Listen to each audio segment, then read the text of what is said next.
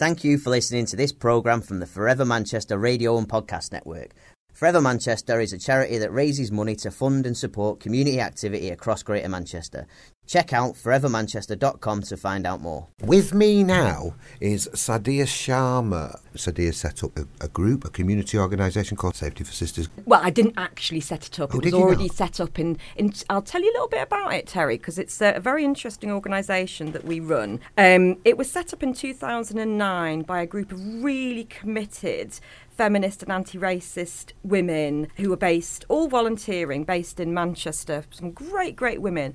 So these women, um, some of them I still I still work with uh, today. They were seeing with alarming regularity women with no recourse to public funds. So those women who had immigration fallen foul of the immigration systems through no fault of their own. So had fallen foul of the immigration systems, but were experiencing gender-based violence, so domestic abuse um, and abuse from mainly uh, husbands and partners and men in their family. And they were women who were unable to access refuge accommodation. No recourse to public funds means that you can't access the welfare purse. So you can't get job seekers allowance, universal credit, you can't get housing benefit. All the things you need to sustain yourself independently when leaving a domestic violence relationship. And also, housing benefit is needed to give you accommodation and refuge accommodation. And so that ends up as a proper problem. It's a it? it's a huge problem, and it's a huge problem in terms of human rights. Um, these women can find it very difficult to find um, accommodation at a very risky and life-threatening time for them and their children potentially, and they are likely to have because of issues around class and not having their own income, um, they are unlikely to be able to have their own money to sustain themselves in B and B's or wherever. Um, largely, they are women who have very few contacts or resources or networks in the UK because they are, have come in as migrants.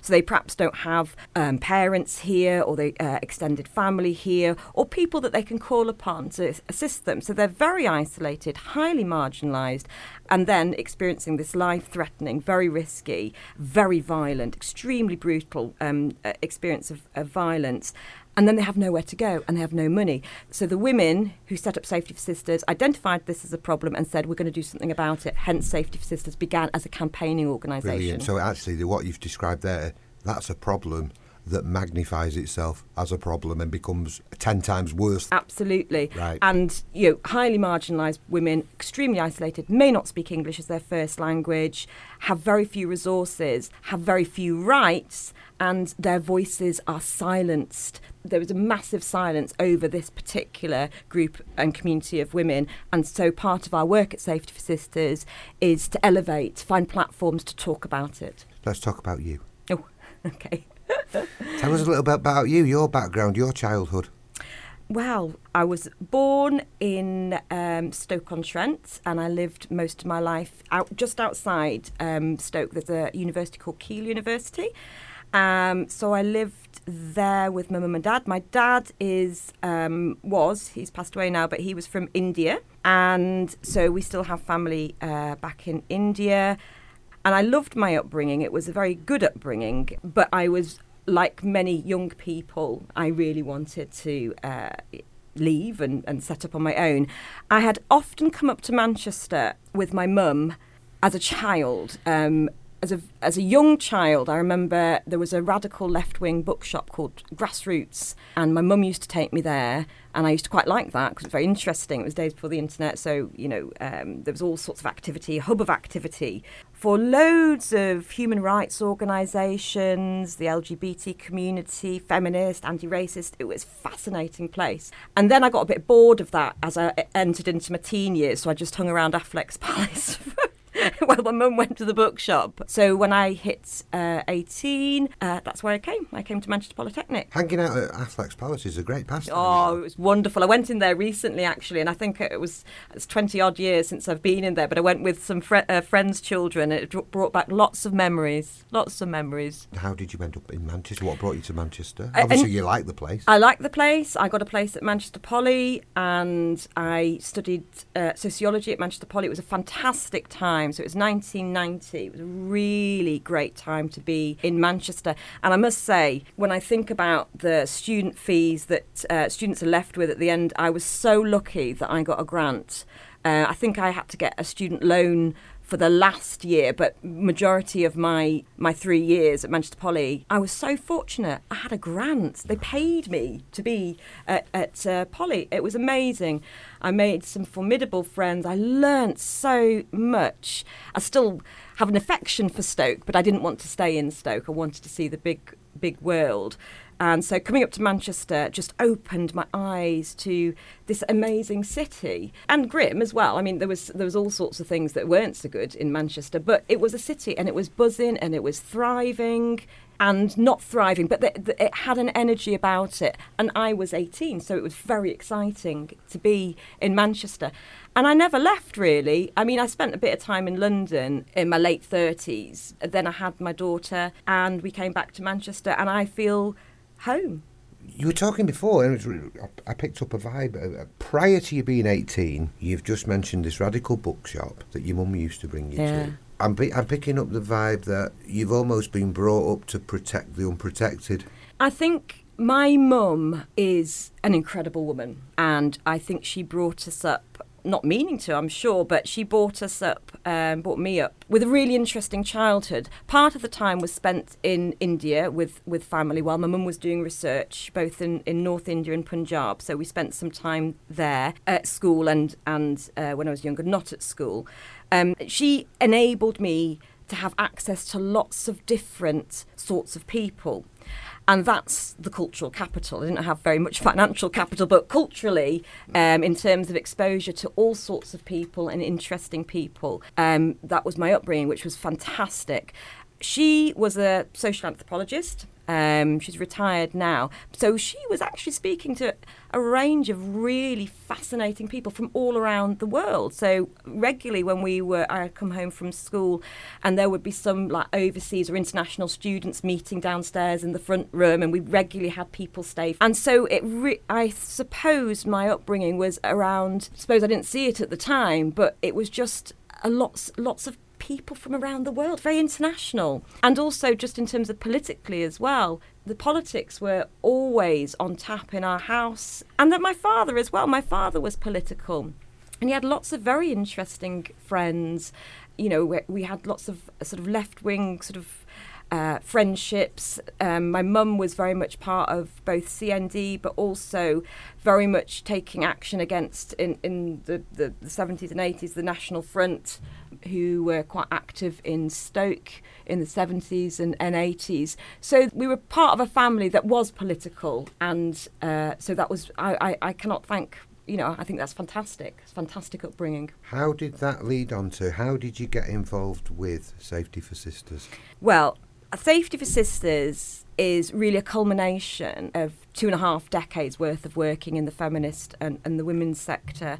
When I first moved to Manchester and I left Polytechnic with this sociology degree, fascinating, but I don't know quite what its use was if I wasn't going to go further in academia, which I didn't. So I, in the days you wrote off, I wrote off to a couple of um, organisations, you know, do you want any volunteers?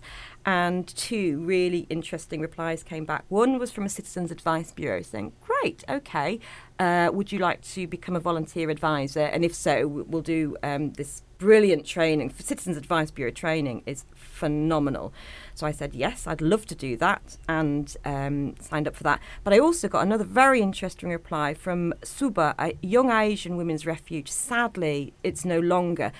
That was a feminist, anti racist, phenomenal youth work refuge for young Asian women, 14 to 25, who are experiencing violence.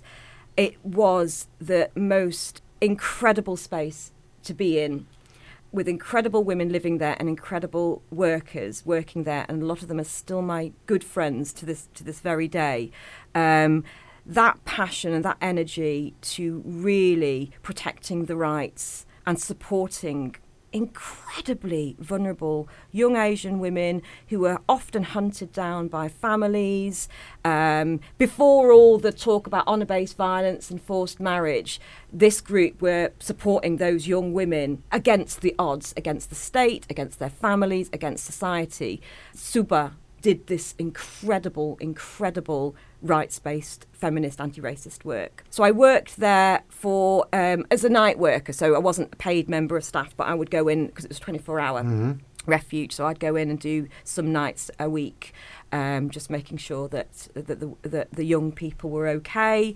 And there's many many stories to tell about that. But that's that's how I got involved in this line of work. From then, I then worked in um, Asian women's uh, refuges and mainstream uh, women's aid.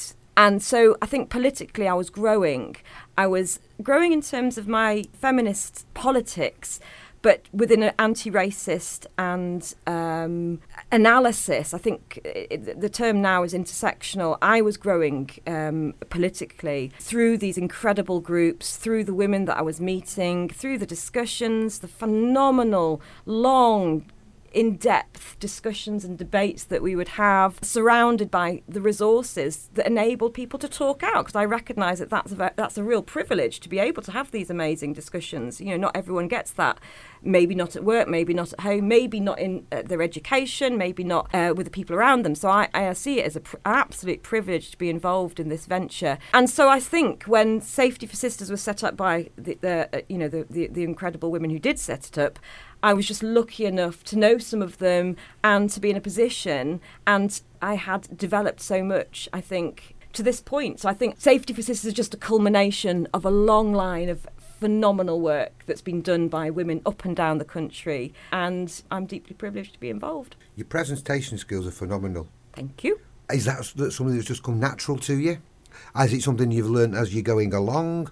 Is it one of those spokes in the wheel that you just were able to bring to the table? Or have you had to learn to deliver and present these arguments? Or is it always been, I'm a debater and I'm just going to give it my shot here, my, my view? I think it's a bit of both, Terry. I think partly I have always been quite outspoken. You my mother. um, I think I've partly been outspoken and probably very naively and not very uh, sharp. Let's say. I think I think you learn you learn the sharpness, but I think what our role really at Safety for Sisters is is is is to su- support the women that we work with. But we absolutely have to speak out. So I don't think, even if I wasn't a good presenter, and thank you very much for saying that, um, I'm not sure about that, but thank you. But even if I wasn't, we are compelled to speak out because there are so few spaces where these women's voices are being heard, so mm. few platforms where they are being heard, and people take them seriously. So I think a big part of our organisation it, when it was set up in 2009 by those amazing women was they always said we're campaigning, we're talking, we're debating, we're arguing, but by God, we will take these voices to bigger platforms, and we will. If people will not come to these women, then we will take those those voices to wherever. So I think that's part and parcel of the work um, at Safety for Sisters, yeah, a massive so, part. Brilliant. So it's not an argument, it's the promotion of an understanding. Absolutely, absolutely. And, I mean, you know, if people want to argue, then we, we're prepared for that. But um, I think we just have to say there is a group of women who are so marginalised in the societies whose rights are being not least eroded, but they have been stripped of their rights. Now, that is a travesty. And so when we talk about marginalised communities or poverty, um, or when we talk about how the world, how the how England, UK is today, we must always talk about this group of women. And when we talk about the hostile environment, we link it up to this group of people. So I'm constantly reminding, I think our, our job at Safety for Sisters is to constantly remind and provide that narrative of this group of people. How do you find these platforms? Obviously, you get invited to speak at events and, and, and represent Safety for Sisters and represent the community, the very communities and the very people that you represent on these platforms.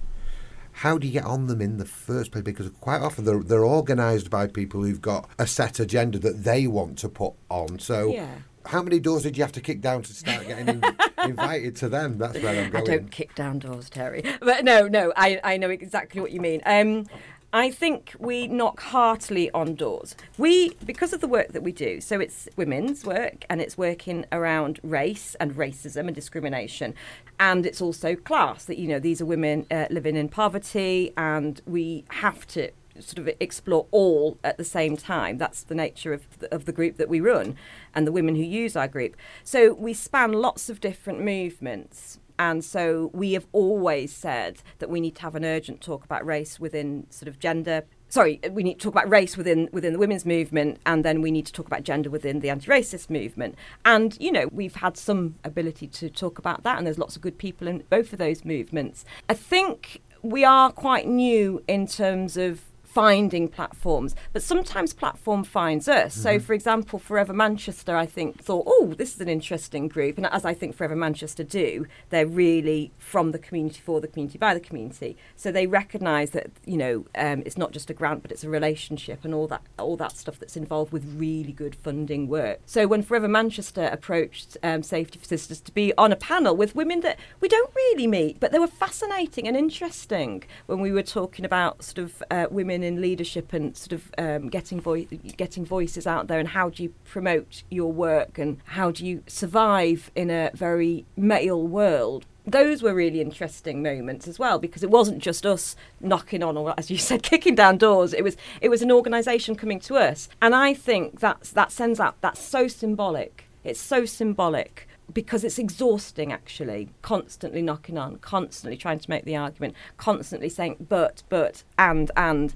So it's it's a it's a real pleasure when an organization recognizes there's something in this organization that, that that speaks to to us and we would like to hear more about them. That was fantastic. Obviously this year is 100 years the centenary since some women got the right to vote in 1918 so we are having lot there's lots of platforms um, that we're invited to, which is fantastic. And, you know, we've only done this work in terms of um, funded um, and more organised than perhaps we were when we started since 2015. So we're still quite new.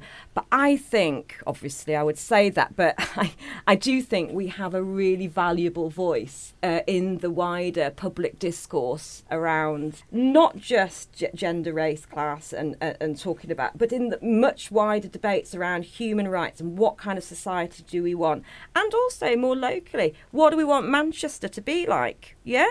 So we did a fantastic um, presentation. We were invited to do a presentation on a, a city in change, so much more localised, looking at Manchester, what what our thoughts were on on the the changing nature of our city. And of course, our response would be is that it's fantastic. Some bits of gentrification, for example, are fantastic. Some bits of the change are amazing. We we we welcome that. But city centres is a democracy. City centres are for all people, you know, poor and rich, and they should reflect that. And we don't want, for for example, our my response would be, we want Manchester to be a welcoming place for migrants, a really welcoming place, and that doesn't mean, you know, just that they feel safe literally in the city centre, but there's resources, you know, there's buildings for people, there's resources. We hold on to the citizens' advice bureaus, we hold on to the public services as best we can for the communities, all communities. Um, so we get invited to do interesting things like that. And then obviously meeting people like Helen Pankhurst and yourself is, is, is great because it's a start. It's just doesn't it isn't just a platform, you say it, you go home, that's it. It's mm-hmm. a process. And yeah. that's how we see it as a bigger bigger venture, bigger process. Brilliant. Now you just mentioned there about Manchester City Centre and about um, city centres being inclusive. Yeah. And I would see Manchester, in comparison to other cities, mm. probably well ahead of the game. Yeah, yeah. I, no, I think I think you're right. I think what we just need to do is say that and hold on to it because what I would be worried about, say for example, places like the Northern Quarter became, which are wonderful, and they're putting up buildings and there's lots of um, sort of spaces where people are going to have their homes there now in the city centre. Um, but also that is the home of Safety for Sisters, and that is the home of lots of you know uh, support groups for vulnerable people. Yeah. And we also need a place in Manchester. Yeah. Um, we because women are coming in from all across the northwest, and because they're women on the move, so they're on the move because of the violence.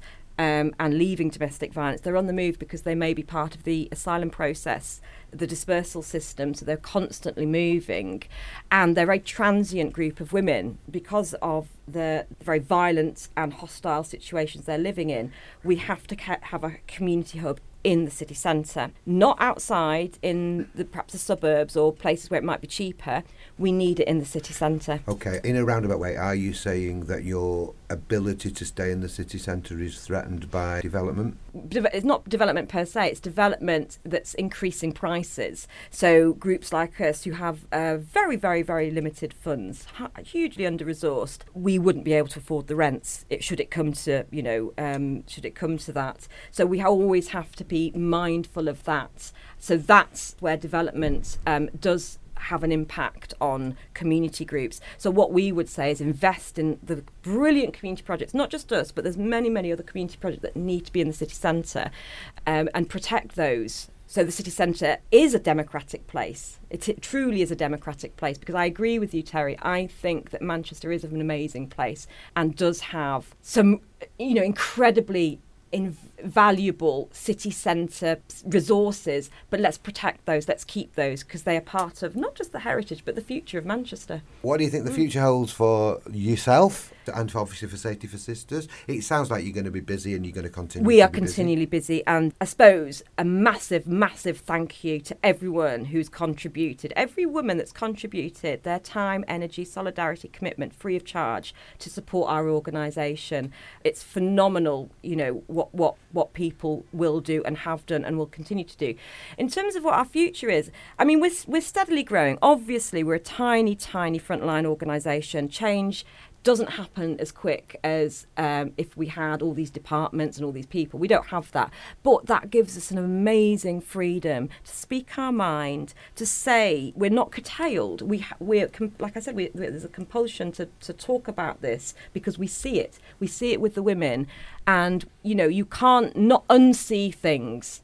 Um, we work with the women, we see the horrendous state that they're in, but the injustice, and it is injustice it is injustice by the state and in terms of community, wider community, an injustice that these women can't get safety and protection. So I think we just keep on doing the same thing. We keep on saying it, we keep on talking about it, and you know, hopefully there will be change. Like I said to you before, I'm an eternal optimist. Uh, I don't think you can do this job without feeling like change is possible, mm-hmm. but we need to sustain the conversation, the discourse, the argument, the debate, if you like. We need to keep doing what we're doing well and progressing to the future. Can I just say thank you for the wonderful work that you do? Thank you, Terry. Thank you for being thank a wonderful you. guest. And um, absolute pleasure. Can we just say every good luck to you and yours and everybody at Safety for Sisters going forward? Thank you very much. Sandhya Sharma, thank you very much. If you enjoyed this episode of Forever Manchester Meets, please go to iTunes or wherever you listen to your podcasts and like and subscribe us with a nice five star review. If you want to find out more about Forever Manchester and the work that we do in Greater Manchester, please check us out at forevermanchester.com or follow us on the usual social media platforms Twitter, Facebook, Instagram. We are at Forever Manchester. Nice one.